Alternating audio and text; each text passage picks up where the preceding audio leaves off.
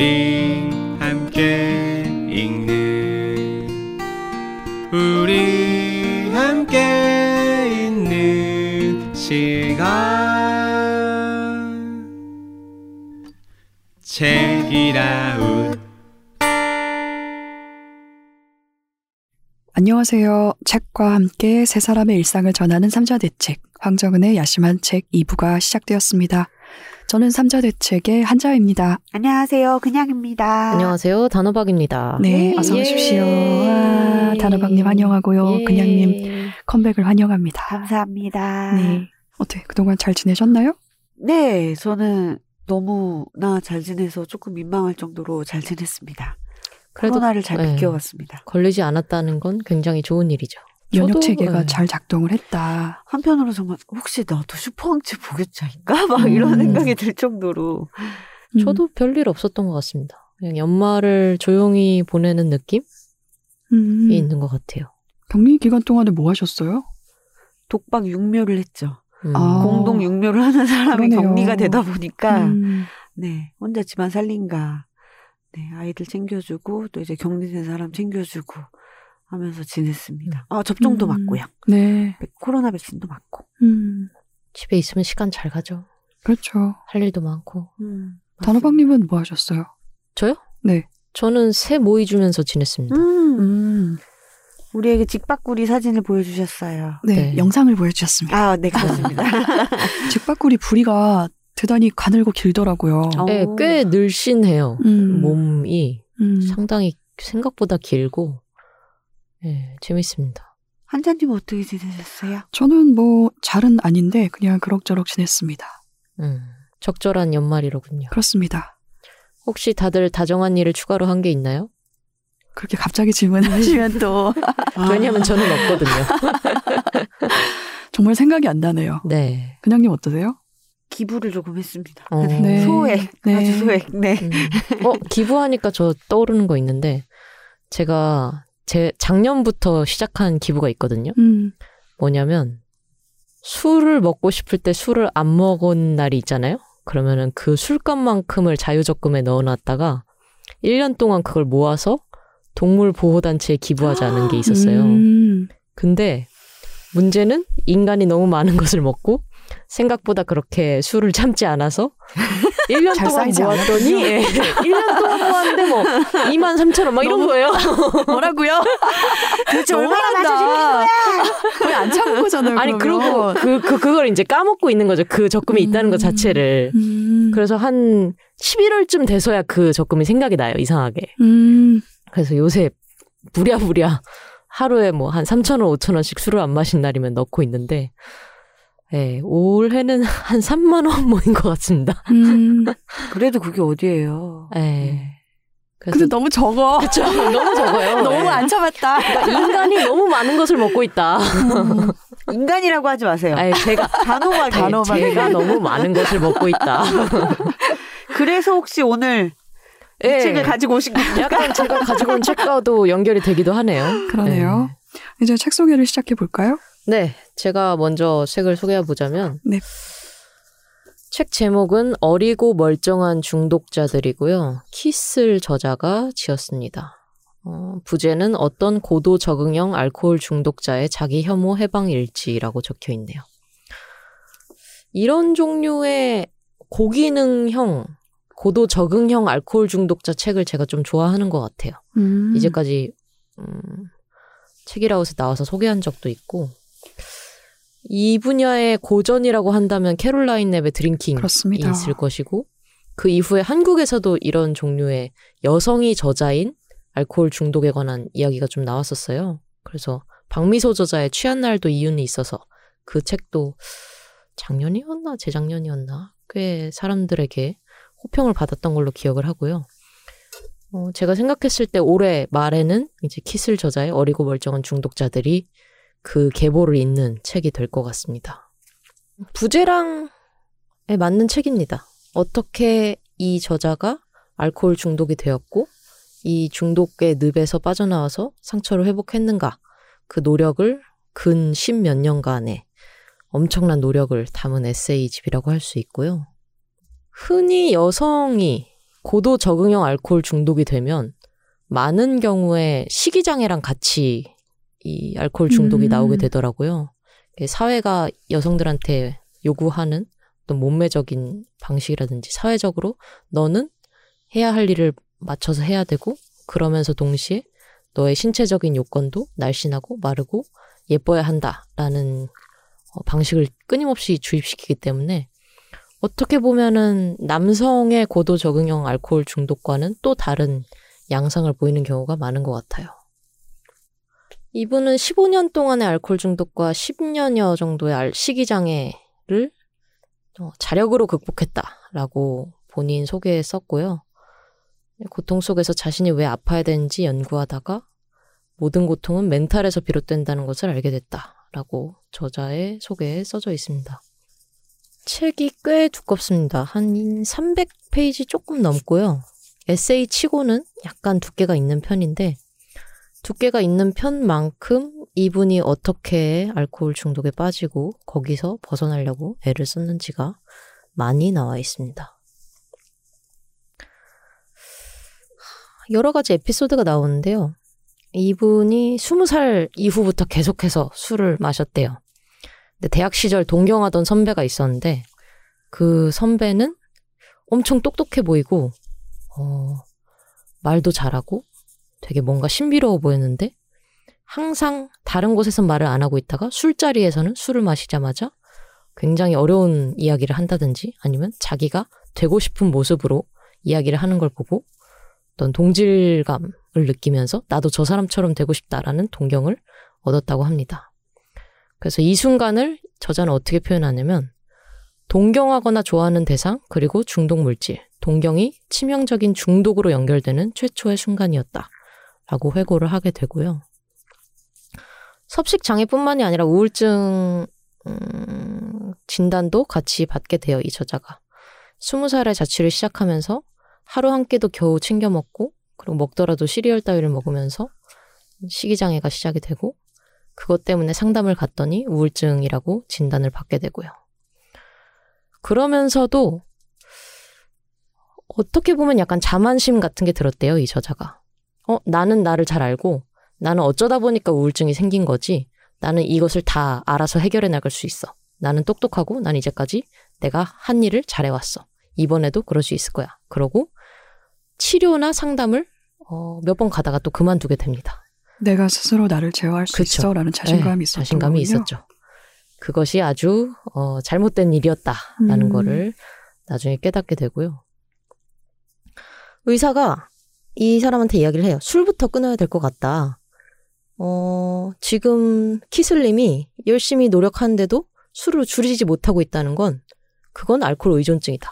너는 알코올 중독이다. 라고 이야기를 하게 되는데 이 저자는 그 분노의 5단계로 이 사실을 받아들여요. 분노의 5단계가 있죠. 부정, 분노, 타협, 음. 우울, 수용. 그래서 저자가 내가 알코올 의존증이구나. 내가 알코올 중독이구나라는 것도 이 단계를 통해서 깨닫게 됩니다.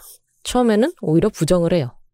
나는 이렇게 성과를 내고 있는데 내가 이렇게 직장에서 열심히 일하고 이렇게 돈도 잘 벌고 나는 앞가림 잘도 잘하고 연애도 잘하고 다 잘 살고 있는데 나는 알코올 중- 의존증 아니야. 내가 생각했을 때 알코올 의존증은 4, 50대 직장 일은 뭐 중년 남성이 집도 잃고 절도 잃고 주 지하철역에서 이제 막 술, 소주를 퍼마시는 그런 모습이야. 나는 그런 사람 아니야. 라고 생각을 했던 거죠. 하지만 이 저자는 삶의 주인 자리를 술에 빼앗긴 상태였습니다. 사실 이 사람이 알코올 의존증이 아님을 증명할 방법은 딱 한 가지예요. 술을 마시다가 술 마시기를 그만둘 수 있으면 자기의 힘으로 술 마시기를 그만두면 어떻게 보면 그건 의존이 아닙니다. 하지만 그것을 멈추지 못하는 순간이면 그거는 이 사람이 얼마나 기능을 잘하든 무슨 나이이건 남성이건 여성이건 아니면은 뭐 일주일에 딱딱 한 잔만 마시는 것이든 그것을 자력으로 멈추지 못하면 의존이라고 합니다. 부정의 시기를 거쳐서 이 저자가 분노 시기로 찾아와요. 이분이 계속 혼술을 하게 되는데요. 혼자 술을 마시면서 점점 인격이 분리되는 경험을 합니다. 그래서 알코올 인격과 그 술을 퍼마시고 다음날 아침날 일어나서 술을 안 마시는 나 자신의 인격이 분리가 되기 시작해요. 음. 그래서 무서운 게 뭐냐면 그 술 마시는 인격이 자기 고유의 행동을 하기 시작하는 거예요. 음. 그래서 아침에 일어나면 기억이 없는데 책상에 가보면 편지가 써져 있어요. 어. 그래서 막 술 취한 글씨로 아침에 술에서 깬 나한테 보내는 술 취한 인격이 편지를 어. 써요. 키스라 봐봐. 내가 이렇게 열심히 일하고 어? 음. 세상이 이렇게 나한테 힘든 일을 주는데 술 정도는 마실 수도 있는 거 아니야? 음. 네가 아무리 그렇게 술을 안 마시려고 해봤자 나는 마실 거고 뭐 너는 그거는 어, 술을 마셔도 되는 거 아니야? 이런 식으로 편지가 써져 있는 거예요. 근데 또 하나의 인격처럼. 네, 아침에 음. 나 자신은 그걸 기억을 못 하는 거죠. 음. 예, 짱 무섭죠? 음. 예. 그래서 음. 나중에는 그게 너무 무서우니까 매일같이 그런 편지가 써져 있으면 읽지도 않고 막 찢었대요. 근데 알코올 인격이 이제는 어떻게 되냐면 몰래 가방에다 편지를 넣어놔요. 아, 이럴 수가. 네. 어, 이것은 공평합니다. 아침, 막 술을 엄청 마시고 나서 아침에 일어나서 막 정말 골이 깨지는데 열심히 화장을 하고 출근을 하려고 아. 나서면서 가방을 보는데 편지가 있는 거예요. 다시 시작되는 거죠. 알코올 너는 인격은 술을- 이쪽을 제어를 하고 있는 거네요, 그러게요. 그러면. 네. 간파하고 있는. 거죠. 어, 이쪽은 기억을 못 하는데 네. 그쪽은 이쪽 인격이 그렇게 행동한다는 걸 알고 대응을 한다는 거 아닙니까? 네. 세상에. 그래서 계속 그런 시기를 가지다 이제 타협을 하게 됩니다. 이 알코올 인격이 워낙 세지다 보니까 아침에 깬 술을 먹지 않은 나는 점점 체념을 하게 되는 거예요. 그러면서 점점 어, 나는 어쩔 수 없어. 나는 이제 중독됐고 나는 술을 마실 수밖에 없어라고 마치 자신한테 가스라이팅을 당하는 사람처럼 음. 끊어야 된다라는 생각조차 못하게 되는 체념 상태에 이르게 됩니다. 그리고 우울 시기에 이르게 되죠. 내가 정말 중독자네? 근데 내가 정말 중독자라면 내가 이렇게 생각했던 40, 50대 남성 중년의 직장 없으면서 저렇게 불행하게 사는 사람이 결국 나라는 소리네? 라고 하면서 스스로 답이 없는 존재라고 나를 받아들이면서 우울이 시작되는 거죠. 그래서 초반에는 저자가 나는 알코올 중독이 아니야 라고 부정의 시기 때 생각했던 게 규칙을 지키면 괜찮아. 직장에 다니면 괜찮아. 나는 술을 마시면서도 이렇게 내 할 일을 잘 하는 사람이니까 이거는 알코올 중독자가 아니야 라고 생각했던 그 규칙도 점점 시간이 흐르면서 규칙을 못 지키게 돼요. 아침에 일어나서 있는 힘을 다해 씻으려고 해도 숙취나 혹은 이제 건강상으로 도저히 일어날 수 없는 상황이 일어나는 거죠. 그래서 나갈 준비를 마치고도 집 밖으로 나가지 못하는 일이 발생하고 아이고. 그러면서 규칙을 지키면 중독자가 아니야라고 생각했던 저자는 이제 규칙을 어기는데 그 규칙을 어기는 이유를 술 때문이라고 하지 않고 아 오늘은 몸이 아파서 그래. 음. 그러고 주로 아프다는 핑계를 대거나 아니면 주변에 술 때문이라고 하지 않고 점점 거짓말을 하게 됩니다. 아 갑자기 친척이 큰일이 나셔서요. 아 가는 길에 차가 교통사고가 났네요. 이런 식으로 점점 아프다는 핑계나 거짓말을 늘어가게 거짓말이 늘어가게 되고 결국에는 점점 더 사람들과 만나는 횟수가 줄어들게 됩니다. 이렇게 거짓말하는 나 자신을 견디기가 힘드니까. 근데 문제는 사람들과 만나는 횟수면 줄이면 줄일수록 이 사람한테 너 술 너무 많이 마시는 거 아니야? 라고 음. 들을 기회도 사라지고 혼술도 점점 더 늘어나게 되죠. 그리고 막판에 가서는 기억이 왜곡되기 시작합니다. 그래서 어느 날은 술을 마시다가 불현듯 기억이 떠올라요. 근데 그 기억이 너무 충격적이고 어렸을 때 내가 이런 걸 겪었을 수가 있다니 하고 생각조차 못할 정도로 충격적인 기억이 떠오릅니다. 음. 근데 술에서 깨고 나서 생각해보니까 그게 기억인지 내 망상인지 음. 알 수가 없어요. 그렇구나. 근데 술을 마시고 있는 동안에 떠오른 기억은 정말 기억이었던 거죠. 음. 그러고 내가 이렇게 큰 트라우마를 겪었기 때문에 내가 이렇게 술을 마시는 거야 라고 술을 마시는 자는 생각을 하게 됩니다. 음. 그래서 결국 계속 이렇게 악순환에 빠지다가 그 당시 저자가 사귀던 사람이 있었는데 이 사귀는 사람이 술 때문에 나를 버리게 될까봐 불안이 심해지던 시기가 있었어요. 그래서 이 저자의 중독된 뇌는 마지막 진법을 펼치는데 그게 뭐냐면 사귀는 사람한테 계속 술 마시는 걸 약간 숨겨왔던 거예요. 예를 들어서 이 사람 앞에서는 한 병만 마시지만 몰래 숨어서 한 병을 더 마신다거나 집에 들어오기 직전에 편의점에서 막 깡소주를 들이마시고 간다든가 그 숨어 있다가 나중에는 이 중독 내가 어떻게 하냐면 이 사귀는 사람한테 나는 중독이야 라고 이야기를 합니다. 근데 더 무서운 건 뭐냐면 그 논리가 어떻게 되냐면 나는 중독이고 그렇기 때문에 내 마음대로 끊을 수가 없어 음. 라고 이야기를 하게 된다는 거죠. 결국엔 자기가 중독이란 걸 받아들이면서도 그 받아들인 것으로 인해서 오히려 난 끊을 수 없어 라고 사, 다른 사람한테도 얘기하고 본인도 스스로 그렇게 세뇌를 시키게 되는 거예요. 근데 그게 본인의 어떤 의지라기보다는 이미 중독된 뇌가 시키는 어떤 새로운 인격이 하는 말인 거죠. 그래서 이분이 결국 지금은 이제 단주 상태로 계속 하고 계시는 분인데 단주를 하게 된 계기에 대해서도 책이 나와 있어요. 어느 날 하루에 두 병만 마시자라는 생각으로 있었지만 늘 두 병을 넘기고 있던 차에 두 병을 마시고 나서 문득 사귀고 있는 사람한테 물어보는 거예요. 나 한 병 더 마실까 말까? 근데 그걸 얘기하면서도 본인이 어 이걸 왜 내가 얘기하고 있지? 나는 어차피 이렇게 이야기하든 말든 나는 마시게 될 텐데. 근데 이 사귀는 사람이 오늘은 그만 마셔도 되지 않을까? 라고 이 사람한테 이야기를 해줍니다. 그리고 이 말을 듣자마자 저자는 화가 나요. 음. 이 새끼 나한테 어 내가 마시지 말라고 하면서 이렇게 화가 납니다. 하지만 시간이 좀 지나니까 감정이 가라앉는 걸 본인도 느끼게 돼요. 어, 그래 오늘은 두 병 마셨고 이 정도면 괜찮지. 이제 자도 될 것 같아. 라고 생각을 하고 자리에 누우면서 문득 생각하는 거예요. 이게 통제일까? 내가 지금 내 자신을 음. 통제한 걸까? 음. 내가 그토록 원했던 세상을 향한 통제력을 되돌려받은 기분이 드는 거죠. 그러고 생각을 하게 됩니다. 술을 끊는다면 매일 이런 기분이 들까? 음. 그 이후에 술을 끊었냐? 끊지 못합니다. 계속 마시면서 계속 그 쓰레기 같은 기분을 느끼긴 하지만 일말의 희망이 그때부터 생겼던 거죠.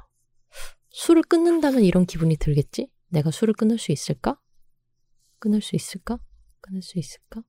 계속 생각을 하면서 저자는 본인이 스스로 어, 만들어낸 어떤 해결책을 자신한테 시도를 해봅니다. 이사 이분이 자기가 생각했을 때 술을 못 끊는 이유는 술이 없는 자기 자신을 상상할 수가 없는 거예요. 스무 살 이후로 나는 계속 술을 마셔왔고 술을 마시지 않으면 이 저녁 시간에 사람들이 뭘 하는지 나는 도저히 상상할 수 있는 길이 없는 거죠. 그래서 스스로 적기 시작합니다. 내가 만약에 술을 마시지 않는다면 그러면서 여러 가지를 적어봅니다. 술을 마시지 않는다면 저녁에 운전을 할 수도 있고 운전을 해서 휙 어딘가로 여행을 떠날 수도 있겠지? 나는 어렸을 때 여행을 가기 좋아하는 사람이었는데 술을 마시고 난 이후부터는 어디도 갈 수 없게 된 몸이 되었네? 술을 마시지 않는다면 나는 여행을 갈 수도 있을 거야. 이런 식으로 술을 마시지 않는 자신을 점점 상상하게 되고요. 그렇게 상상을 하면서도 계속 술은 먹었습니다. 그리고 또 하나의 어떤 기점이 하나 생기는데요. 아침이었는데 이분이 해장술을 마시고 있었어요. 근데 갑자기 자신한테 메시지가 떠올라요. 머릿속에 내 영혼은 이제 죽었다. 내 영혼? 네, 나의, 나의 영혼은 이제 영혼? 죽었다. 라고 메시지가 뜨는 거예요. 음. 그래서 엄청난 절망감에 휩싸입니다. 그래, 내 영혼은 이제 죽었어. 난 이제, 난 이제 죽- 정말 죽었어. 하면서 계속 마십니다. 계속 마시고, 그 다음날 가서 또 마시는데, 또다시 그 메시지가 뜹니다. 너의 영혼은 이제 완전히 죽었다. 그리고 저자는 그때 선택합니다.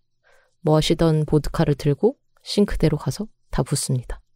그래서 냉장고에 남아있던 술도 다 붓고 요리할 때 쓰겠다는 핑계로 남겨둔 술도 다 붓고 선물 받았던 술도 다 붓고 심지어 자기가 사귀던 사람 몰래 숨겨놨던 술까지 다 꺼내서 싱크대로 흘려보냅니다. 그리고 그 이후로 한 방울도 마시지 않았다고 합니다. 그 이후의 일도 어, 꽤 길게 나옵니다. 단주 후에 모든 것이 다 새롭게 시작되는 건 아니고 단주 후에 또 새로운 고난이 이 저자한테 닥치게 되고요. 신체적인 고난도 있고 어떤 사회적으로 힘든 일도 생기게 되는데 음.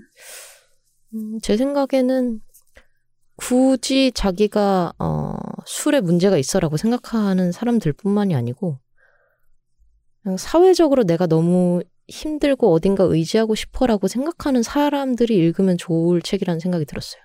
이 이분 같은 경우에는 알코올과 담배 같은 중독 물질에 향한 중, 중독이었지만 우리가 가진 중독이 그것뿐만은 아니잖아요. 최근에 문제가 되고 있는 도박도 있고 어, 투자를 한다고 생각하지만 사실은 도박인 경우도 있고 그렇게 중독에 빠지게 되는 결과가 어떻게 보면은 사회가 만들어낸 결과일 수도 있겠다라는 생각이 들기도 음. 하고요.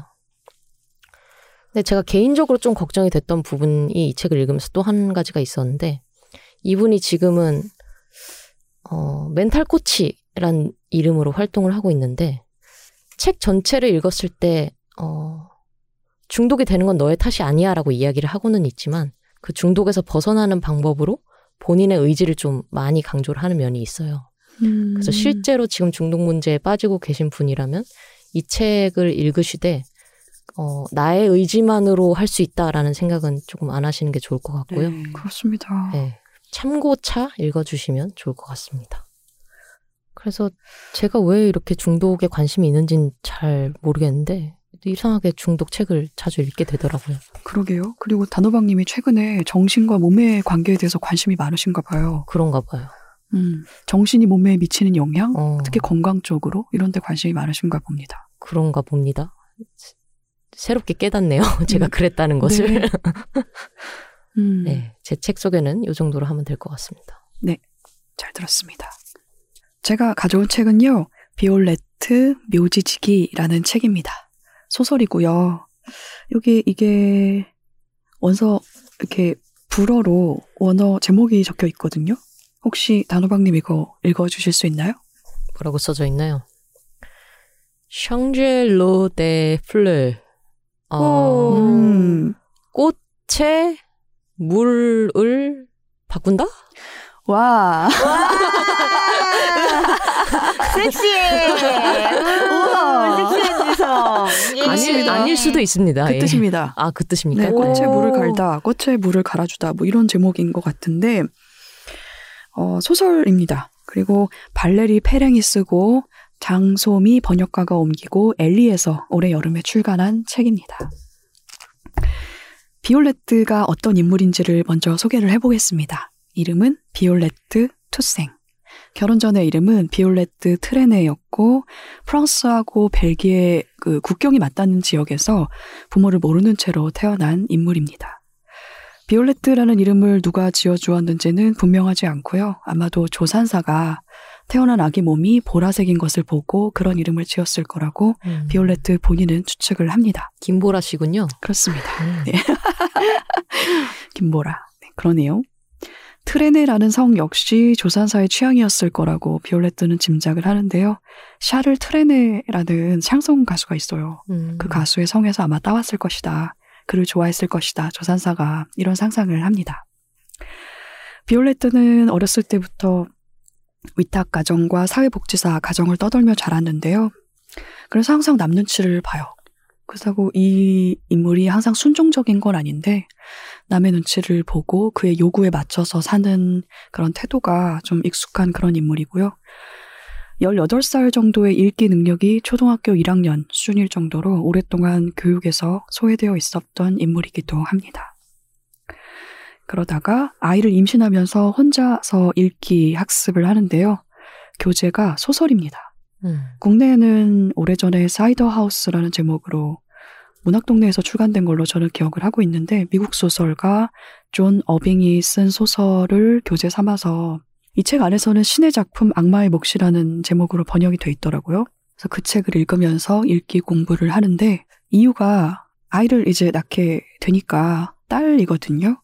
삶이 나에게 준 것과는 좀 다른 것들을 딸에게 주고자 하는 마음으로 글 공부를 했고, 그리고 딸이 태어나서 어느 정도 자랐을 때 자기가 글을 공부한 것과 같은 방식으로 딸에게 읽기를 가르치기도 하는데요. 하지만 비올레트가 현재 묘- 묘지지기로 일을 하고 있거든요. 이 현재 시점에 비올레트의 딸인 이름이 레오닌인데 딸이 없습니다. 그리고 없어요? 네 없어요. 그리고 남편도 없습니다. 이 사정은 조금 뒤에 말하기로 하고요. 비올레트가 묘지에서 하는 일을 소개를 해보자면 묘지를 관리하겠죠. 묘지를 열고 닫고 그리고 방문객들을 맞이하고 묘비를 닦고 청소하고 이런 일들이 묘지지기가 하는 일인데 음. 비올레트는 아주 부지런하고 성실하게 일을 합니다. 묘지에 망자가 도착해서 장례식이 진행이 되면 비올레트는 그날의 상황을 노트에 반드시 기록을 하는데요. 날씨는 어땠는지, 그리고 어떤 관계의 사람들이 참석을 했는지, 그리고 고인을 기리는 추도사의 내용까지 음. 노트에 기록을 합니다. 이게 이유가 있는데 그 이유는 나중에 소설 중반 이후에 밝혀져요. 비올레트 말고도 이 묘지에는 일꾼들이 더 있어요. 시신을 매장하는 구덩이를 파거나 이장 작업을 하는 일꾼들이 시에 고용이 되어서 일을 하고 있는데 노노, 가스통, 엘비스라는 사- 남성들이고 그 밖에도 루치니 삼형제, 세드릭 신부, 장례식을 주관하는 신부 등이 이 묘지에서 장례와 관련된 일을 하고 있고요. 비올레트는 이 사람들하고 결속이라고 할 수 있을 만한 관계로 지내면서 11마리의 고양이와 개 한 마리도 돌보면서 지내고 있습니다. 전부 묘지에서 인연을 맺게 된 동물들이고요. 고양이들에게 비올레트가 이름을 붙여준 방식이 좀 재미있었는데 그 고양이가 나타난 날에 장례식을 치른 사람의 이름을 고양이에게 음. 붙여주더라고요. 그래서 이렇게 살고 있습니다. 비올레트는 이 묘지를 내 묘지라고 부르는데요. 브랑시옹 엉샬롱 이 묘지가 있는 지역의 이름이 이렇습니다. 이 지역에 있는 이 묘지는 300년쯤 됐고 300여 년 전에 이 묘지에 맨 처음 묻힌 사람은 디안이라는 음. 여성입니다. 어, 묘지에 묻힌 시신들은 일정한 시간이 지나면 판에서 이장을 하게 되는데 어, 시에서는 이 디안이라는 여성을 건들지 못합니다. 맨 처음 묻힌 여성이기도 했고 이 사람의 유령이 묘지의 마을에 출몰한다는 그런 괴담도 있어요. 그래서 음. 누구도 그 묘지를 건드리지 못합니다. 그런 역사가 있는 묘지이고 비올레트가 시에 고용되어서 이 묘지로 들어온 것이 1997년입니다. 소설의 현재 시점이 얼추 2017년이니까 20여 년 전에 이 묘지로 들어왔고 당시는 비올레트에게 이미 너무 많은 일이 일어난 뒤이기도 하거든요. 그때는 남편인 이름이 필리프 투생인데 이 필리프 투생과 함께 묘지지기로 일을 하려고 둘 다 고용이 돼서 묘지로 들어왔는데 이듬해 남편은 집을 나갔다가 돌아오지 않습니다. 그리고 이 남편은 19년째 행방이 불명한 상태예요. 어디 갔는지 아무도 모릅니다. 그리고 딸인 레오니는 1993년에 화재로 죽어서 이 부부가 묘지지기로 들어왔을 당시에는 이미 사망하고 없는 상태입니다. 비올레트는 이 묘지의 유일한 묘지지기로서 혼자서 일하면서 살고 있는데요. 집이 마련이 돼 있더라고요. 묘지 안에 음. 관리자가 일을 해야 되니까. 그리고 숙소 앞에 전임자가 전수해준 텃밭이 있는데 거기다가 채소를 심고 가꿔서 일꾼들하고 나눠 먹으면서 소박하게 살아가고 있습니다. 묘지지기로 일하기 전에는 철도 건널목지기로 일을 했는데요. 10대 후반에 이 일을 시작했는데 이 직업은 남편인 필리프 투생의 부모가 소개를 해준 일입니다. 이 사람들은 공무원이고 비올레트를 딱히 좋아하지 않아요. 특히 어머니가 이제 저 어리고 천한 것이 내 아들을 꼬셔서 라는 음. 태도를 가진 그래서 비올레트에게 대단히 잔혹하게 구는 그런 여성인데 근데 어쨌든 비올레트가 임신을 했고 이 어린 부부가 어떻게든 먹고 살아야 하니까 이 일자리를 주선을 해준 거거든요. 건널목지기의 일은 집에 있다가 열차가 오는 시간에 맞춰서 차단기를 내립니다. 음. 그래서 차들이 선로로 진입하는 걸 막는 그런 일인데요. 어, 이 두 사람은 건널목지기에게 제공되는 일종의 기찻길 옆 작은 집, 오막살까지는 아니지만 음. 그런 허름한 숙소에서 살고 있었어요. 남편인 필리프 투생에 대해서도 조금 이야기를 해보자면 매력이 없다고는 할 수 없습니다. 읽어보면 알 수 있는데 매력이 없다고는 할수 음. 없어요. 그 뭐랄까 그 로맨스 소설에 등장하는 그 매우 나쁜데 매우 나쁜데 매우 나쁘지만 단순하고 비틀린 순애를 가진 그런 게다가 매우 잘생긴 남자예요. 음, 너무 너무 잘생겨서 아주 전형적이군요. 너무 잘생겼다니까 네. 또. 너무너무 잘생기면 로맨스 소설에서는 약간 치트키 같은 거죠. 가슴이 뛴다고요. 네. 묘사를 읽을 때마다 심지어 그 사람이 무슨 짓을 하든지 간에 소설 안에서 하지만 너무너무 잘생겼다라는 묘사가 들어가는 아, 순간 그렇지만 정말 나쁜 짓도 저지르는 네. 나쁜 사람입니다. 나쁜 사람인데 또 그게 또 그렇게 단순하지만은 않아서 아, 그게 이 소설의 이 소설이 이제 사람을 묘사하는 묘미이기도 한데 음.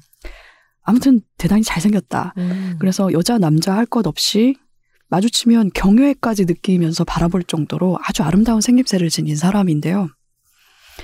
이 사람을 비올레트가 어떻게 만났냐면 아직 미성년인 17살 때 비올레트가 나이트클럽 바텐더로 일을 하거든요. 근데 거기에 필리프가 손님으로 방문을 합니다. 눈이 마주치죠.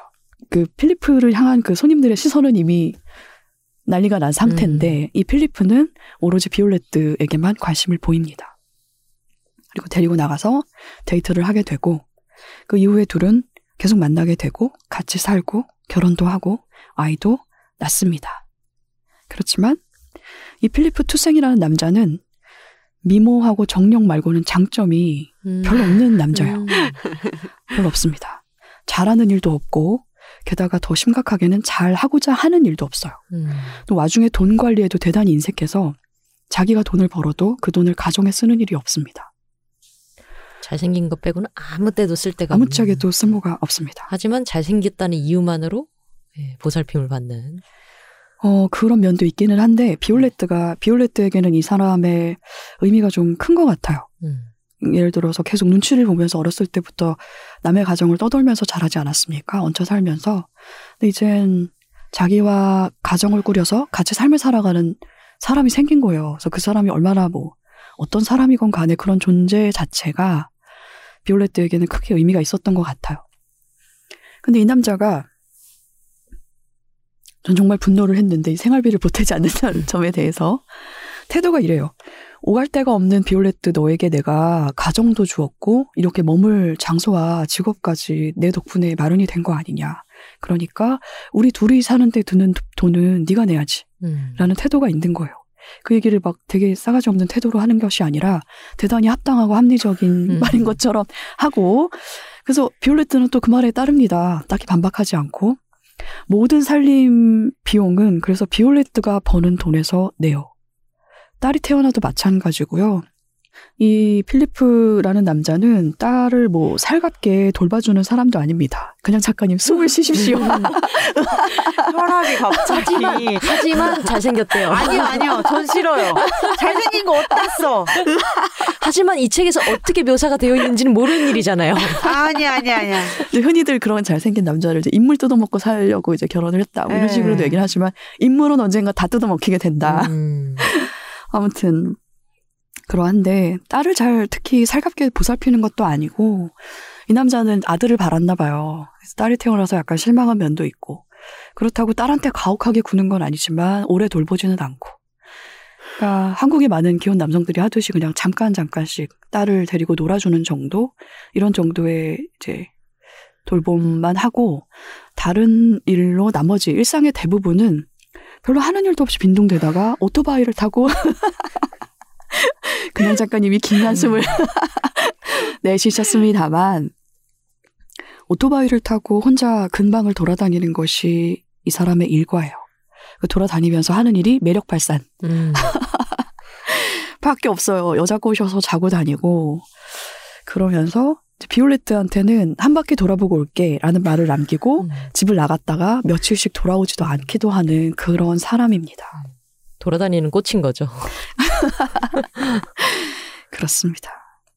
살고 보니까 이 남자를 향한 비올레트의 평가가 이러한데요. 게으르고 자기 부모 앞에서 비겁하고 때리진 않지만 폭력 충동이 있고 손에는 늘 다른 여자 냄새가 나고 이런 평가를 하게 됩니다. 그래서 비올레트가 이 남자와의 결혼 생활로 분명히 손상을 당하거든요. 본인도 그걸 인정을 해요.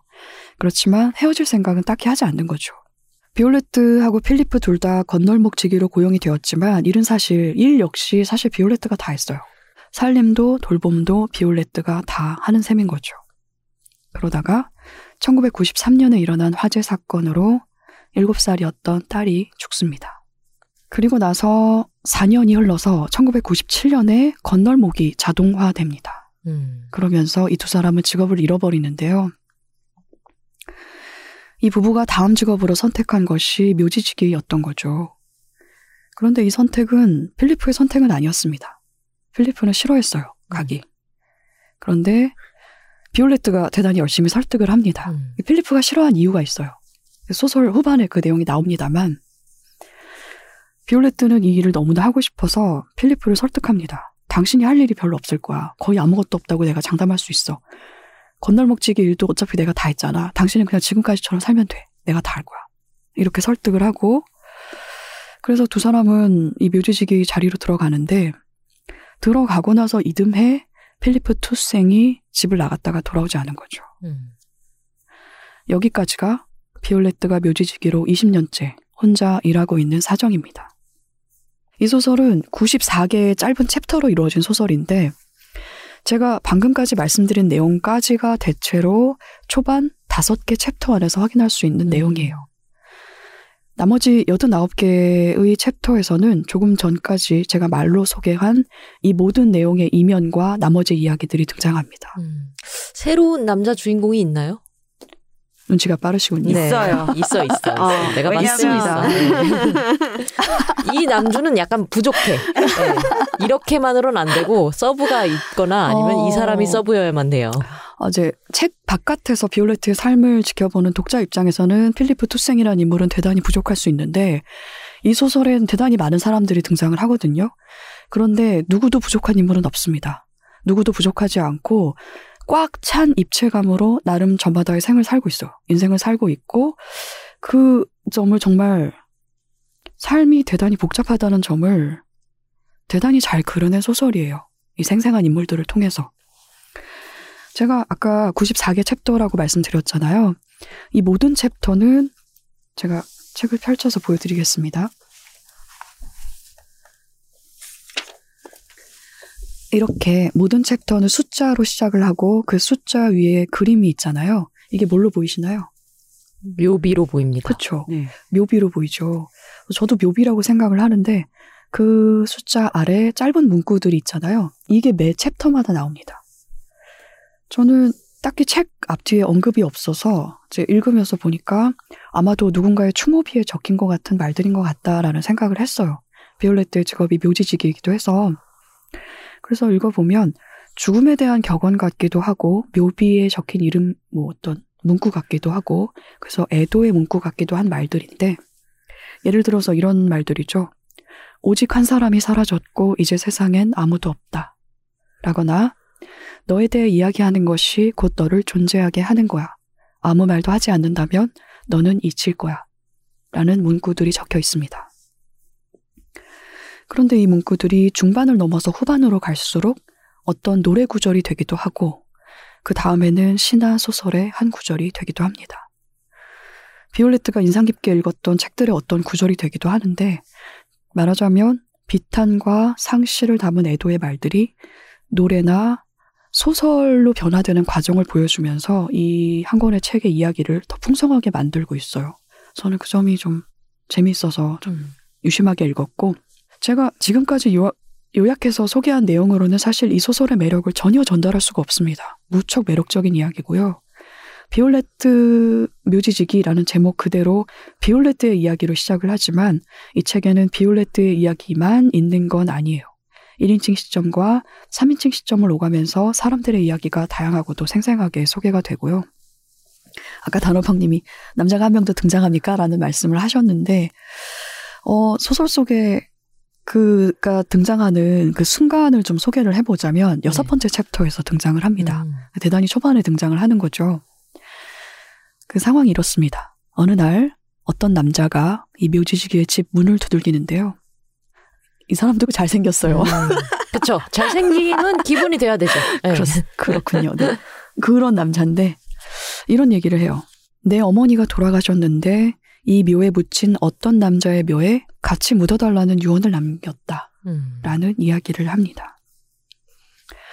어머니의 이름은 이렌 파열이고 그리고 그 어머니가 합장을 유언으로 남겼다는 사람의 무덤의 주인은 말이 되게 복잡하네요. 그 무덤의 주인은 어, 그 지역에서 태어난 저명한 변호사였습니다. 그리고 그 사람의 이름은 가브리엘 프리당입니다. 이 두 사람의 인연 역시 이 소설에서 대단히 큰 비중을 차지하고 있어요. 재미도 있고요. 음. 그리고 이 유언을 가지고 비올레트를 방문한 사람의 이름은 줄리엥 쉘입니다. 직업이 경찰입니다. 음. 아주 직업도 건실하고. 건실합니까? 아, 네, 이 사람의 등장이 비올레트의 남은 인생에서 대단히 중요한 사건이 되기도 하는데요. 줄리엥은 어머니의 이 이해할 수 없는 유언 때문에 묘지를 방문했다가 어머니 생전에는 이 가브리엘 프리당이라는 사람의 이름을 들어본 적도 없고 그 사람과 어떤 관계가 있다는 이야기도 들은 적이 없는 거예요. 그래서 이 그걸 좀 알아보려고 묘지를 방문했다가 이 독특한 묘지 관리자 비올레트를 더 알고 싶다는 강렬한 열망을 가지게 됩니다. 마을을 이제 드나들면서 묘지를 계속 찾아와요. 이 줄리엥이란 남자가. 그러면서 마을을 드나들면서 소문도 듣게 되는데요. 비올레트의 남편이 십수년째 미심쩍게 행방불명, 실종 중이라는 이야기도 듣게 되는 거죠. 그래서 줄리엥은 비올레트의 남편인 필리프 투상의 행적을 추적하게 됩니다. 그리고 비올레트를 찾아와서 어느 날 찾아와서 필리프 투생이 어디에 살고 있는지를 알고 있다고 말을 합니다. 음. 제가 말로 소개할 수 있는 내용은 여기까지고요. 음. 여기까지 들었을 때는 장르를 잘 짐작할 수가 없죠. 저는 이미 녹음 전에 한자님한테 들었기 때문에 그렇습니까? 예. 네. 로맨스라고 확신하고 있습니다. 로맨스라기보다는 그냥 모든 게 다 담겨 있어요. 로맨스도 있고 드라마. 드라마도 있고 물론 드라마도 있습니다. 드라마도 있고 뭐 추리도 있고 온갖 것이 다 담겨 음. 있고요. 알고 보니 비올레트가 남편을 어딘가에 묻었다거나. 그렇게 상상하기가 쉽죠. 그렇게 같아요. 그러니까 그거 너무 뻔하잖아. 이 책의 그 대단한 장점이기도 한데 진부한 면이 없어요. 음. 진부한 면이 없고 처음부터 끝까지 저는 이 소설이 좋았어요. 책을 다 덮고 나서는 여기 보면은 책 뒷표지에 박연준 시인의 추천사도 실려 있거든요. 이 내용이 어떤 이야기는 길어서 행복하다라는 문장으로 시작이 되는데 저도 그랬어요. 음. 이 이야기가 길어서 너무나 좋았고 이 소설이 어떤 순간으로 끝이 나는데 그렇게 끝나서 좋았고 그렇지만 이 소설이 끝나서 싫었다. 음. 그런 감정을 좀 느꼈고요. 오늘 삼자대책 초반에 근황을 물어주신 두 분에게 요즘 좀 잘 지내지는 않다라고 이야기를 드렸는데 요즘 좀 마음이 힘듭니다. 좀 괴로운 시기를 보내고 있었는데 이 책을 다 읽고 나서 올해가 가기 전에 그리고 하필 지금 이 소설을 읽어서 다행이라는 생각을 했어요. 음. 제 생각에는 소설가라는 사람들은 대체로 삶을 어떻게든 사랑하고자 하는 사람들이고 또 사랑하고야 마는 사람들인데 그들이 써낸 소설 중에 어떤 좋은 소설은 그걸 나눠받을 수가 있거든요. 음. 삶을 사랑하는 마음, 그걸 좀 나눠받을 수가 있는데 이 책을 읽는 동안에 저도 그걸 나눠받을 수가 있었습니다. 소설이 전달하고자 하는 메시지가 결말로 갈수록 대단히 분명해지는데 그게 뭐냐면 삶에 필요한 것이 사랑이라는 메시지입니다. 음. 우리가 대단히 여러 매체라든지 아니면 어떤 말이라든지 다양한 경로로 받곤 하는 너무 흔해서 어떻게 보면 클리셰일 수도 클리셰라고 생각할 수도 있는 그런 메시지잖아요. 그런데 제가 좀 전에 들었던 말씀대로 이 소설은 한 톨의 진부함이 없이 어떻게 그 메시지, 삶에 필요한 것이 사랑이라는 메시지에 다다르는지를 볼 수 있는 소설입니다. 음. 연말이기도 하고 요즘 이런저런 일로 마음이 어렵고 힘든 분들에게 추천합니다. 음.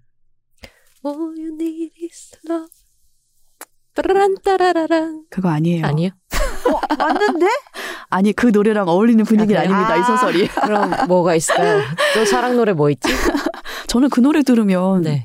그 영화의 이미지와 그 가수가 생각이 나서 아하. 러브 액츄얼리의 그 그쵸. I feel in my 그, 뭐죠? 그 가사가 옷 벗는? 산타 할아버지 그렇습니다. 에- 에로 산타가 등장하는 그 영화가 대본에 생각이 나서 예. 그 이미지가 그렇게 굳어지면은 사실 그 노래가 그 영화용은 아니었잖아요. 그렇죠. 그렇죠. 너무 강렬한 빨리 그렇죠. 다른 노래. 불러요. 일단 또또 또 또 뭐 있죠? 사랑 노래 또 뭐 있죠? Love is free. 그것도 아닌 것 같아요. 그것도 아니고 어, 음, 제가 샤를 트레네라는 가수를 잘 몰라서 네. 어제 검색을 좀 해봤거든요. 그래서 듣고 왔는데 라메르라는 노래가 되게 유명하더라고요. 음. 어, 1930년대하고 40년대 주로 활동했던 작가인데 그 라메르라는 노래가 이 소설의 전체 분위기와 좀 비슷한 것 같습니다. 음, 궁금하네요. 혹시 기회 되시면 들어보시는 것도 좋을 것 같고. 프랑스 소설이라 샹송이 좀 더 제가 아는 샹송은 다 La Vie en rose 아니면 어, 나도. 음, La Vie en rose. 아니면 La Vie en 뭐 rose. 나는 일하고 싶지 않아요. 뭐 이런 내용의 가사밖에 없어서. 아, 그거 무슨 그래요? 노래인가요? 네, 그거 그 되게 유명한 거 있어요. Je ne veux pas travailler 하면서 오. I don't want to work로 시작하는. 노래 있어요. 음, 음. 그리고 점심도 먹고 싶지 않고 하, 하여튼 아무것도 안 하겠다 뭐 이런 음. 노래가 있습니다. 선언이네요, 선언. 예, 예. 음. 그 비소비주의의 어떤 선언 같은. 음, 네. 부른 사람은 그런 식으로 안 불렀겠지만 예. 그렇군요. 예, 소개는 요 정도로 하면 될까요? 그렇습니다. 네. 아주 좋은 로맨스 소설 다음으로 소개할 책은 무엇인가요? 네, 오늘 그냥이 소개해드릴 책은요. 지난번에 가지고 온 책하고 조금 비슷한 부분도 있는 것 같아요. 음. 여러 명의 작가가 함께 쓴 에세이집입니다. 묘하게 또 읽게 됐네요. 그냥 작가님은- 에세이 앤솔로지가 많이 나오고 있긴 하죠. 아, 감사합니다. 예, 예. 네. 제목이 처음 제가 이 책 가지고 오겠다고 했을 때 제목 듣고 어떤 생각 드셨어요, 두 분? 사실 별 생각 안 했는데요. 아, 음. 네. 저는 어 도발적이야 라는 음. 생각이 들었습니다. 음. 제목이 이렇습니다. 소설엔 마진이 얼마나 남을까? 음. 음. 시는 그 시 있었잖아요. 아, 그, 아, 누구 시였더라? 7천 원짜리 시집 하나 팔면 700원 남아서 그걸로 뭐도 사 먹을 수 있고 이런 내용의 시 있었는데. 아 그런가요? 네. 어, 하지만 그 마진이 그 마진을 얘기하는 건 아니겠죠? 비슷합니다. 포함이? 되겠죠. 네, 네. 포함이 되겠죠. 일단 이 책을 개괄적으로 소개를 해드리면 출판사 작가 정신이 창립 35주년을 맞아서 23명의 소설가들에게 소설에 대한 이야기를 받아서 엮은 겁니다. 음. 그래서 소설에 대한 에세이들이 같이 실려 있는데 23명의 작가다 보니까 각자의 스타일대로 정말 소재도 다양하고 문체라든지 분위기라든지 너무나 서로 다릅니다. 색깔이. 그래서 한마디로 이야기하기엔 참 어려운 책인데, 음, 구체적으로 얘기하자면, 소설을 내가 쓸 때 잘 써지는 자리에 대한 공간에 대한 이야기도 있고요. 그리고 소설의 주제라든지 작법이라든지 소설이 안 써지는 시간에 어떻게 하는지에 대한 이야기들도 있고 자신이 지금까지 오랫동안 간직해온 주제, 밀고 온 주제에 대한 이야기들도 있습니다. 굉장히 다양한 얘기들이 실려 있어요. 제가 이 책을 고르게 된 이유는 사실 한자님과 조금 관련이 있어요. 음. 왜요? 한자님을 생각하면서 이 책을 좀 골랐습니다. 음. 뭐시라고요? 왜요? 어, 이거 제 개인적인 이야기도 하- 이야기이기도 한데 음. 저는 예전에는 소설가를 포함해서 작가님들을 만나서 뭐 인터뷰하고 하면서도 항상 좀 멀게 느꼈던 것 같아요. 음. 멀리 있는 사람. 음. 나와는 접점이 없는 멀리 있는 사람이라고 생각했는데 한자님을 만나서 같이 이야기를 나누는 시간이 쌓여가다 보니까 소설가들은 어떻게 시간을 보낼까? 어떤 일을 할까? 이런 게 조금씩 궁금해지는 것 같아요. 음. 그러니까 저분은 내가 보지 않는 시간을 어떻게 보내실까? 어떻게 한 권의 이야기가 나올까? 궁금해지기도 하는 것 같아요. 그래서 이전보다는 조금 가깝게 느끼는 것 같고, 또 저희 야심한 책에 소설가분들이 게스트로 나오시면 한자님이랑 같이 아 아니죠 한자님 아니죠 황정은 작가님과 같이 게스트가 공감할 수 있는 이야기들을 나누잖아요. 또 그걸 옆에서 듣고 있다 보면 아 소설가의 시간이란 정말 어떤 걸까 이런 음. 게또 궁금해지는 거죠. 그래서 이 책을 봤을 때 어 궁금하다 그들의 이야기 음. 해서 골랐습니다. 음, 그래서 읽기 시작했습니다. 그러면 이 책을 읽는 내내 저를 생각하셨다는 이야기인가요? 그 이야기부터 한번 해볼까요? 두근거리네요. 얼마 전에 제가 한자님이랑 방송이 끝나고 나서 이런 이야기를 나눴는데 한자님은 기억하실지 모르겠어요. 제가 그런 이야기를 했거든요. 글이라는 게 마감된다는 게 어떻게 보면 참 기이한 일이다. 왜냐하면 이때까지 끝내야 해 라고 하는데 사실 그때까지 내가 계속 붙들고 있다고 나올지 안 나올지 모르는 것인데 나온다는 게 참 기이한 일이다. 이런 이야기를 한 적이 있어요. 그런데 한자님께서 그렇기도 하지만 분명 시간을 들이면 그만큼 무언가 나오기는 한다라는 요지의 이야기를 하셨거든요. 그 비슷한 이야기를 김희설 작가님께서 이 책에서 하셨어요. 음. 김희설 작가님이 하루 6시간 고정된 시간 글을 쓰시거든요, 오후에. 근데 이 루틴을 갖기까지 15년이 걸렸다라고 이야기를 하세요. 음, 왜냐면 두 아이를 키우면서 소설 쓰기를 병행을 하면서 살림을 같이 하면서 둘째 아이가 중학교에 입학한 이후에야 이제 이 시간이 가능해진 거죠. 루틴이 생길 수가 있었던 거예요. 근데 김희설 작가님은 한동안 소설을 못 쓰던 시절을 호되게 알았다고 이야기를 하세요. 그래서 지금 내가 꾸준히 쓰고 있는 것 자체가 굉장히 대견하다는 거예요. 내가 아무튼 꾸준히 계속 쓰고 있다. 잘 쓰든 못 쓰든. 그래서 이 기록을 인스타그램에 남기고 있다고 합니다. 음. 작업 음. 일지를. 내가 그날 시작할 때 노트북의 시작 페이지, 그리고 옆에 있는 음료, 사진을 찍어서 올리고 그날의 작업 내용과 분량 등을 짧게 기록을 하신대요. 이 일지를 굉장히 오래 쓰고 계시대요. 지금 인스타그램에 사진이 500여 장 정도 있다고 합니다. 고정적으로 일을 하다 보니 한자님이 말씀하신 것처럼 변화가 일어나기 시작했대요. 그 중에 하나가 이제 나는 마감을 정말 잘 지키는 음. 심지어 마감일 전에 글을 완성할 수 있는 아, 작가가 되었다는 거죠. 음. 계속 꾸준히 뭔가 계속 앉아 있다는 것, 꼬박꼬박 무언가를 한다는 것이 분명 힘이 있다. 그렇더라. 라는 이야기를 하시고요.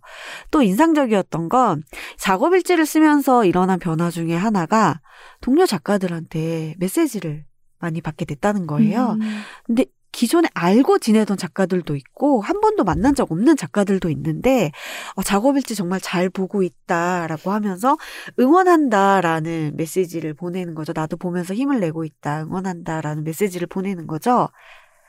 그들이 어떤 마음으로 메시지를 보내는지 너무 잘 알겠다는 거예요. 음.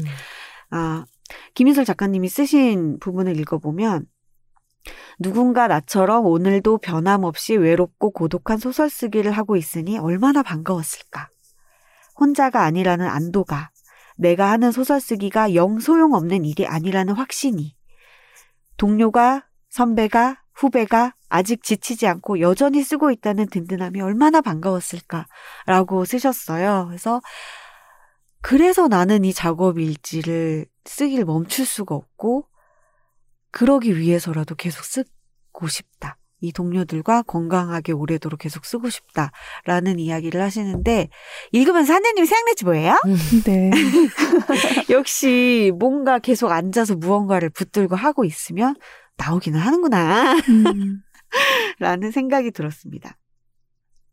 관련해서 이면 작가님의 이야기가 생각이 나는데 이면 작가님의 이야기 저는 참 위트가 있어가지고 약간 시니컬한 위트가 있어가지고 좀 재미있게 읽었는데 말하자면 이런 거죠.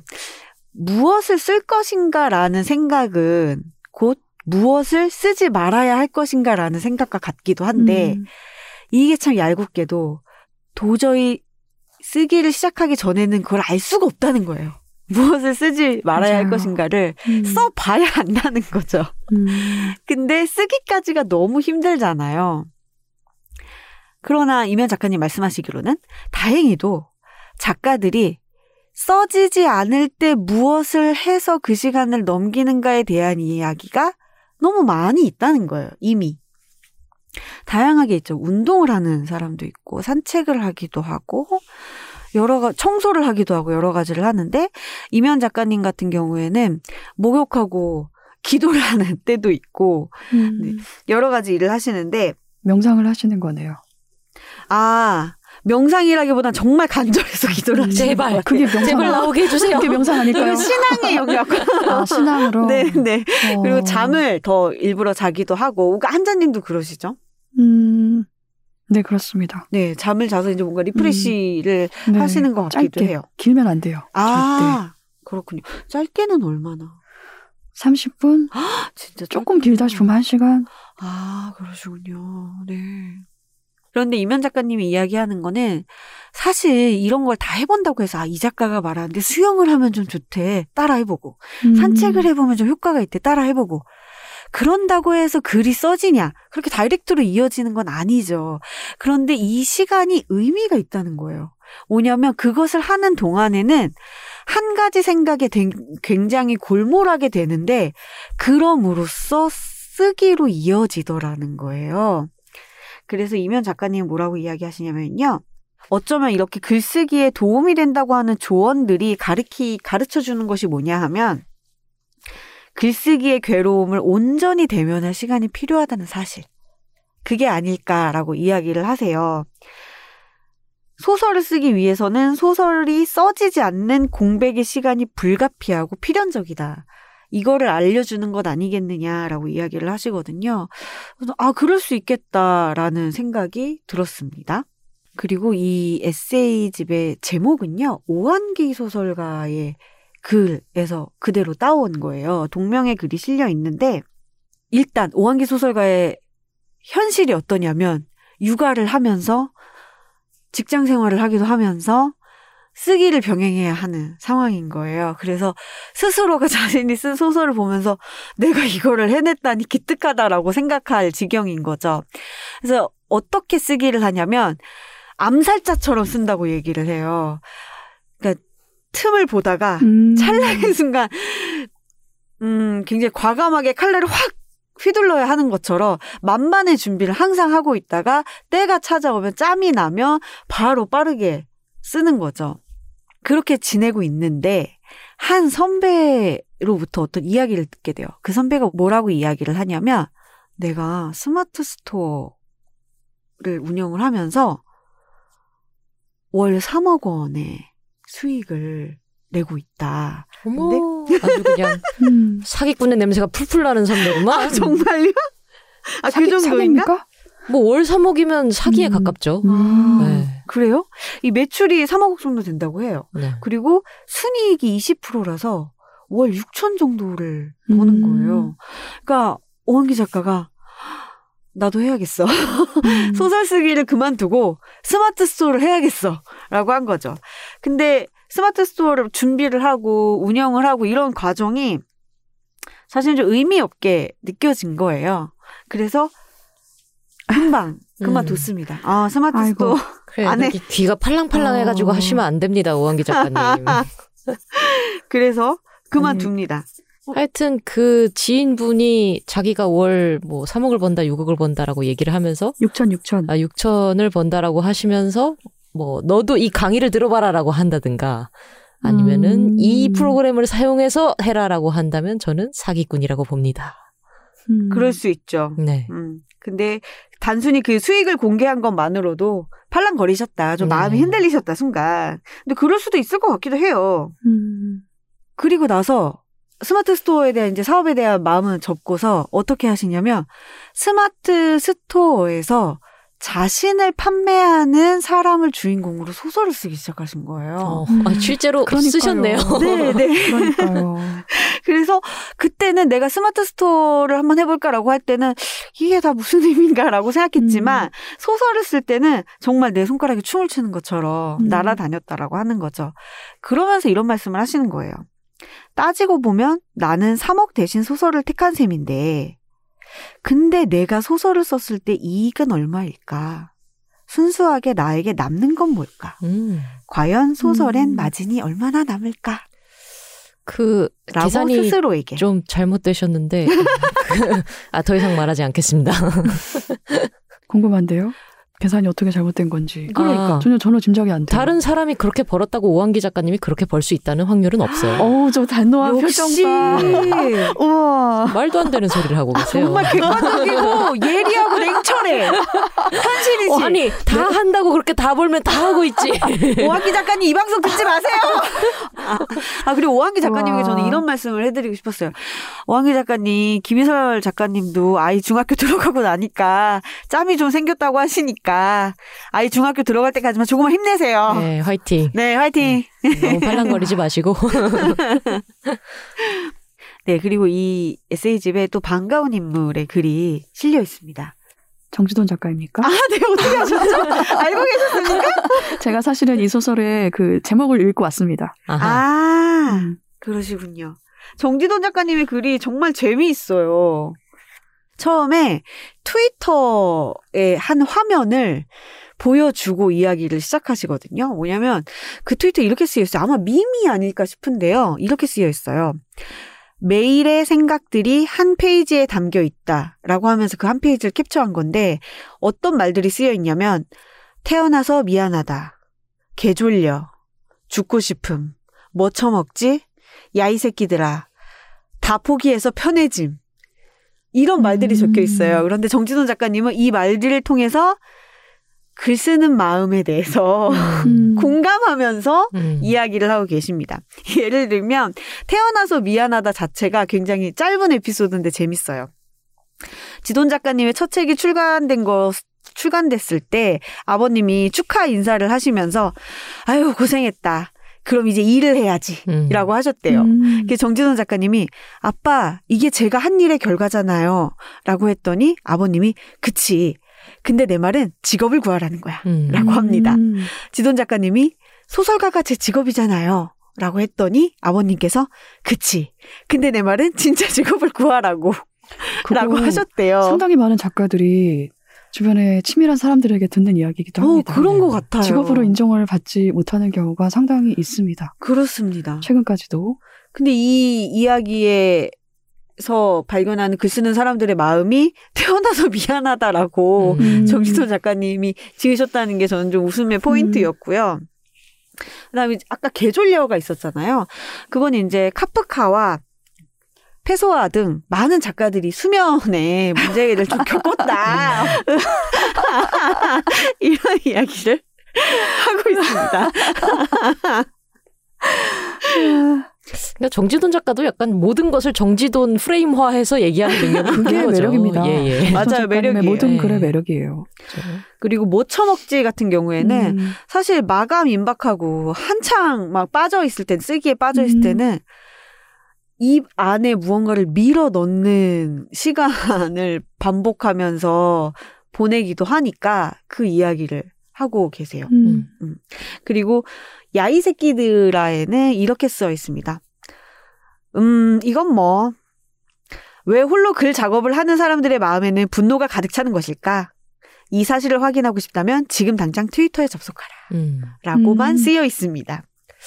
저는 분노가 있는 사람이 창작을 한다고 생각할 때도 있어요. 그렇습니다. 네. 음. 아, 분노가, 아, 하긴 분노가 없는 사람이 과연 있을까요? 일단 이 질문부터 해봐야 돼요. 음. 근데 약간 분노가 많은 사람들이 창작을 하는 경향이 있어요. 음. 아. 대단히 중요한 동력 중에 하나죠. 네. 아. 근데 사실 소설 쓰다 보면 자주 그런 태도를 가지게 돼요. 야, 이 새끼들아가.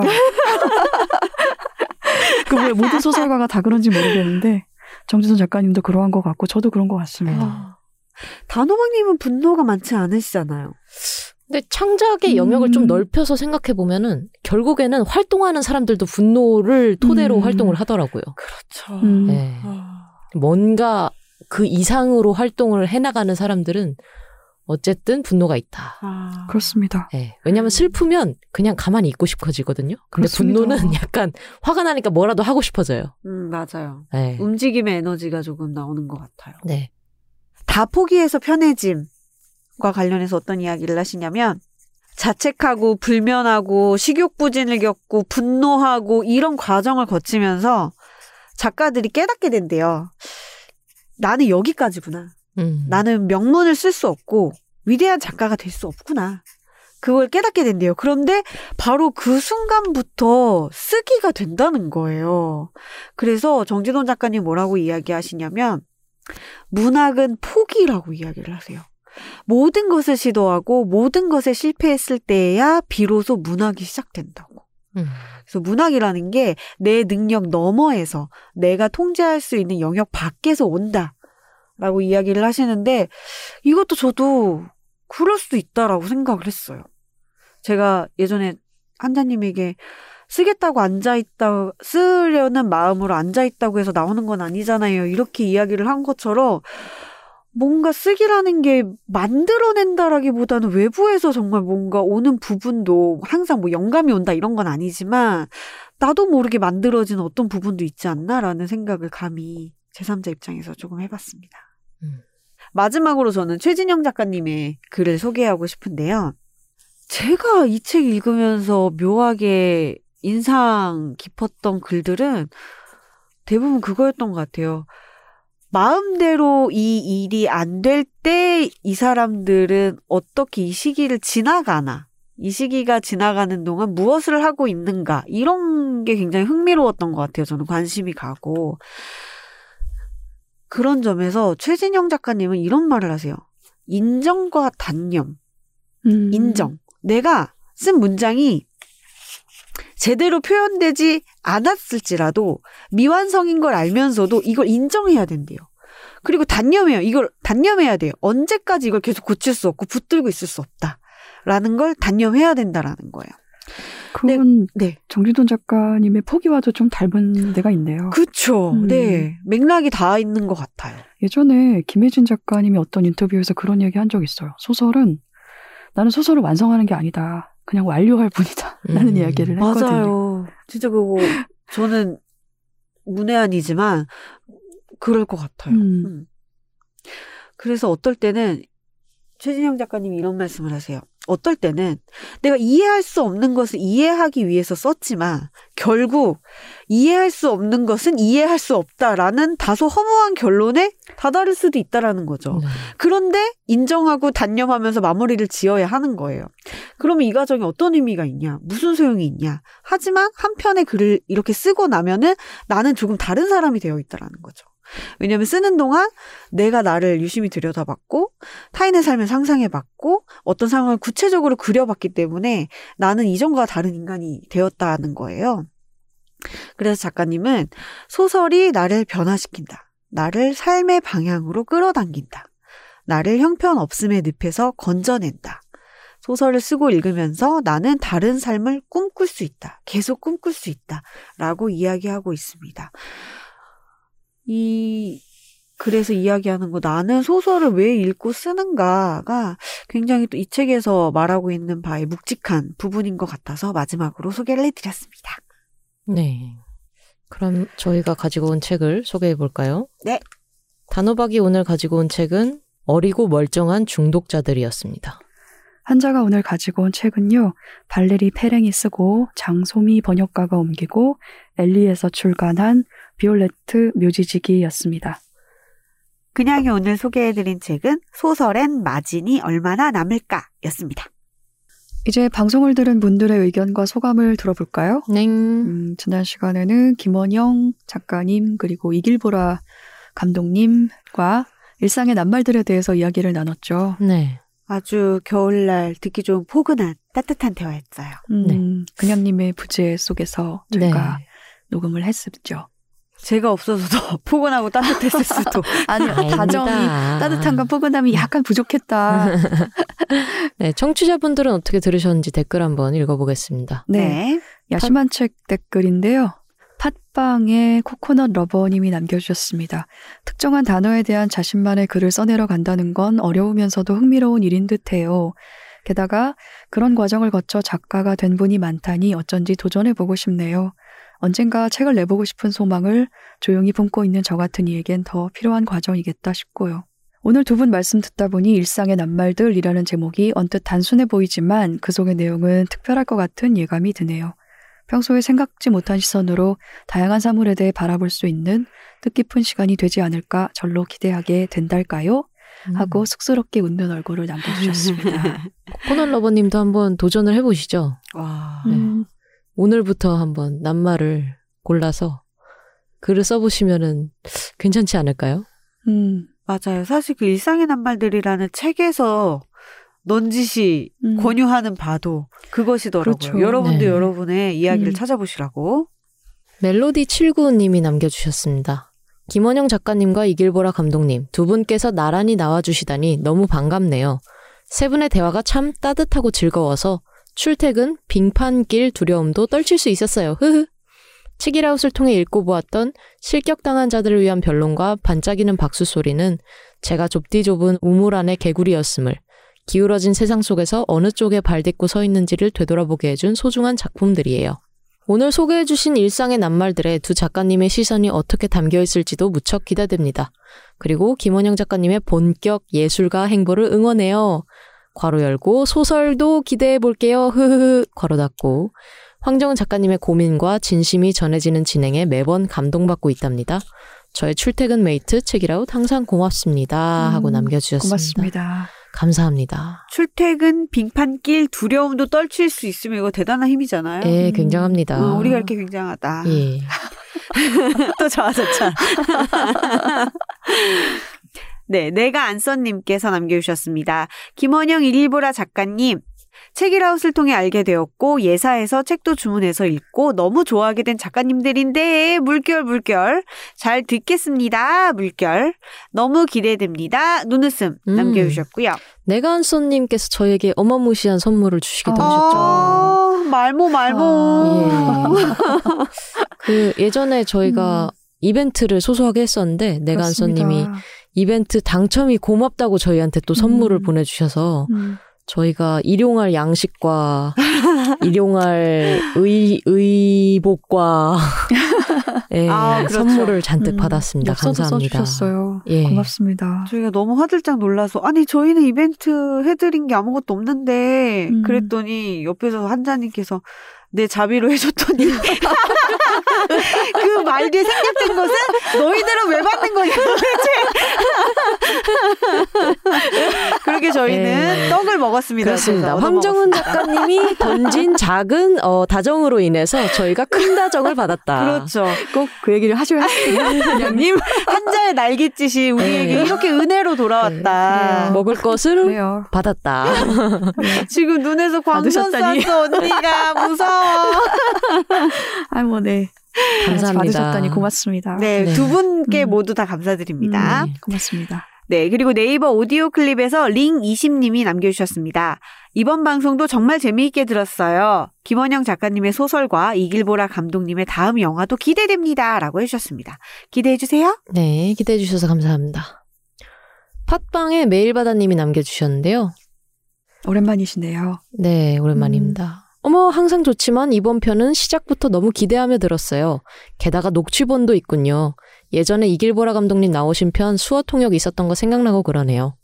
일상의 낱말들 라디오 방송 때부터 재밌는 기획이라고 생각하고 들어왔었는데 책으로 만나게 되어서 기쁩니다. 저자분들의 목소리로 직접 낭독하는 글들을 들을 때도 좋았는데 어떤 형태로 책이 만들어졌을지 기대돼요. 그리고 김원영 작가님 소설 출판 응원합니다. 김원영 작가님이 소설 쓴 거 말씀하시는 부분 세 분 케미가 너무 재밌어요. 하고 남겨주셨습니다. 맞아요. 그 부분 되게 맞습니다. 재밌더라고요. 네. 다들 김원영 작가님의 소설 출판을 기다리고 있습니다. 그렇습니다. 이 정도면 이제 내셔야 돼요. 네. 그렇습니다. 뭐 어쩔 수 모를 없다. 네. 음, 세상에는 이런 어, 계기로 인해서 시작되는 일들도 있다. 아, 그럼요. 그렇죠. 네. 편집자 선생님, 화이팅. 화이팅. 삼자대책 댓글인데요. 팟빵에 이기적 주전자님이 남겨주셨습니다. 다, 정, 다, 정. 돌봄과 작업이 눈에 선하고 마음이 아프다고 생각했습니다. 라고 남겨주셨고요. 저는 이기적 주전자님의 아이디가 몹시 마음에 들고도 또 마음이 쓰이는데, 음. 이거 돈데크만 생각이 나는데, 저 알아요. 아세요? 저도 뭐 어, 생긴 것만 압니다. 시간 탐험대. 예, 그러니까요. 예. 네, 돈데크만 생각이 나서 네, 깜짝 반가웠다. 돈데크만이 이기적이었나요? 어, 사 다소 그런 면이 있었죠. 언니 그게 아닌 것 같아요. 왜요? 이기적 유전자의 변형 제가 아니에요? 지금 그 생각을 살짝 했습니다. 이기적 유전자의 이기적 유전자. 변형이겠죠. 그쵸. 예. 하지만 돈데크만 떠올리신 분이 계신다. 돈데키데키데키 돈데키데키데키 돈데크만. 그렇습니다. 네, 깜짝 반가웠네요. 네, 즐거운 아이디입니다. 이기적 주전자님. 음. 자주 와서 댓글 남겨주세요. 네. 즐겁네요. 다정하게요. 음. 네, 네이버 오디오 클립에 수달님 남겨주셨어요. 그냥님이 자리에 없고요. 하셔서 철렁했습니다. 유유. 전화 연결로 함께 해주셔서 너무 기뻤고요. 턱시도의 타이밍 적절한 호응도 준비된 방청객 같았어요. 크크. 푸엄님이 참여하셨다는 돌봄과 작업부터 화면 해설 작가님들의 이야기를 담은 눈에 선하게 질병과 친한 저로선 단호박님의 몸이 아프다고 생각했습니다까지 놓칠 책이 없네요. 이번 주도 역시 좋은 책들 가득 소개해 주셔서 감사하단 말씀이었습니다. 언제나 그렇듯 최애 팟캐라는 고백을 하며 이만 총총 물러갑니다. 남겨주셨어요. 음, 수달님 고맙습니다. 아 걱정해 주셔서 감사합니다. 음. 우리 단호박님은 왜 자꾸 연기에 물이 오르는 거예요? 너무 기뻤고요. 촬영했습니다. 어, 그 뭔가 많이면 어떡할 거예요. 네, 해석에 따라 다른 거니까요. 네. 예. 알겠습니다. 아이고, 오늘은 이제 댓글은 총총. 다 소개를 마쳤고요. 네. 오늘은 평소보다 조금 더 아, 쉬우니까 조금 더 이야기를 해볼까요? 네. 오늘이 2022년 마지막 삼자 대책이기도 하고, 음. 네, 12월 마지막입니다. 네. 두 분은 혹시 2023년에 소원 같은 게 있으신가요? 단호박님 소원은 뭔가요? 저는 뭐 무탈이 살자 뭐 이런 주의인 것 같고요. 아직 음, 2023년 목표를 정하지 못해서 다음 주쯤 느지막하게 한번 정해볼까 생각 중입니다. 다음 주쯤이면 대답을 들을 수 있나요? 어, 하지만 우리 네. 다음 주에 안 새해- 만나잖아요. 그러네. 어, 새해, 새해가 되면, 네, 새해가 되면 다시 한번 얘기를 나눠보도록 하죠. 음, 음. 그냥님은 어떠세요? 저도 아직 거기까지 생각해볼 여유가 안 나는 것 같아요. 일단 이번 달 안에 또 해야 될 일들을 미션 클리어 한다라는 느낌으로 살고 있기 때문에 생각 안 해봤는데요. 늘 뭐 똑같지 않겠습니까? 그리고 모든 사람이 다 비슷할 것 같긴 해요. 새해 소망. 음, 몸과 마음 건강하게, 음. 음, 무탈하게 단호박님 말씀처럼 별일 없이 행복하게 잘 지내게 해달라 뭐 이런 거 아닐까요? 한자님 어떠신데요? 뭐 저도 기본적으로는 그렇습니다. 제가 좋아하는 사람들 가급적 무탈하게 건강하게 잘 지냈으면 좋겠고 그리고 저는 아 내년에는 벌 받아야 할 사람들 벌 받았으면 좋겠어요. 음, 진짜 진심으로 진심으로 그렇고 지난주 금요일이 12구 참사 49제였잖아요. 네. 그래서 이태원 역 앞에 다녀왔거든요. 근데 날이 정말 추웠습니다. 네.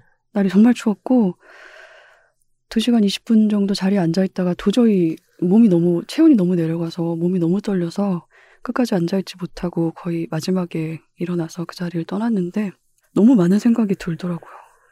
그날 유가족들이 빨간색 목도리를 하고 계셨거든요. 근데 집에 와서 기사를 보니까 빨간 목도리를 한 사람들이 크리스마스 트리에 점등을 하고 있더라고요.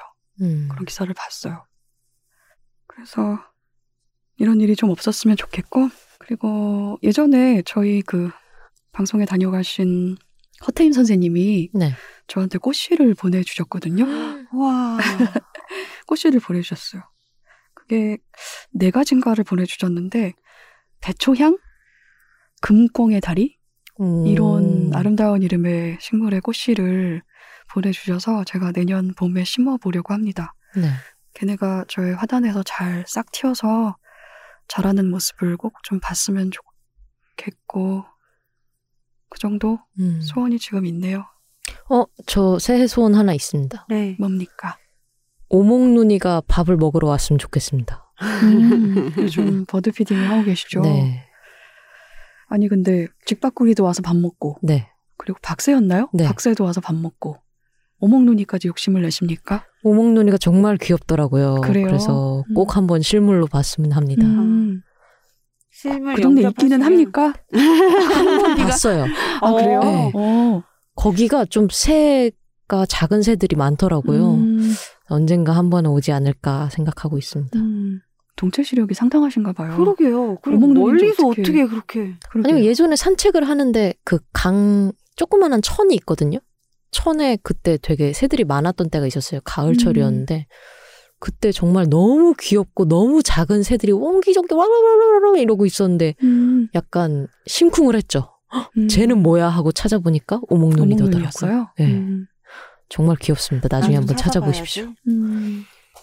소원이 꼭 이뤄지면 예 좋겠네요. 네, 우리한테도 사진이나 영상 보여주세요. 음. 네. 궁금하다. 황조롱이 영상은 제가 보여드릴 수 있어요. 어, 네. 보여주세요. 저희 동네. 황조롱이. 네. 제가 핸드폰 꺼놔가지고 나중에 네. 보여드릴 때 보여드릴게요. 네 알겠습니다. 정말 쬐끔합니다. 황조롱이가. 내년에도 귀엽고 즐거운 일이 가득하셨으면 좋겠습니다. 그렇습니다. 네, 일단은 소원이 모두의 소원이 이루어지기를 바라고요. 네 청취자 여러분 모두 평안한 한 해 마무리와 새해 되기를 진심으로 기원합니다. 저희는 새해에 셋이서 다시 돌아오겠습니다. 네. 또 봬요. bye bye. bye. 우리 함께 읽는 우리 함께 있는 시간 책이라웃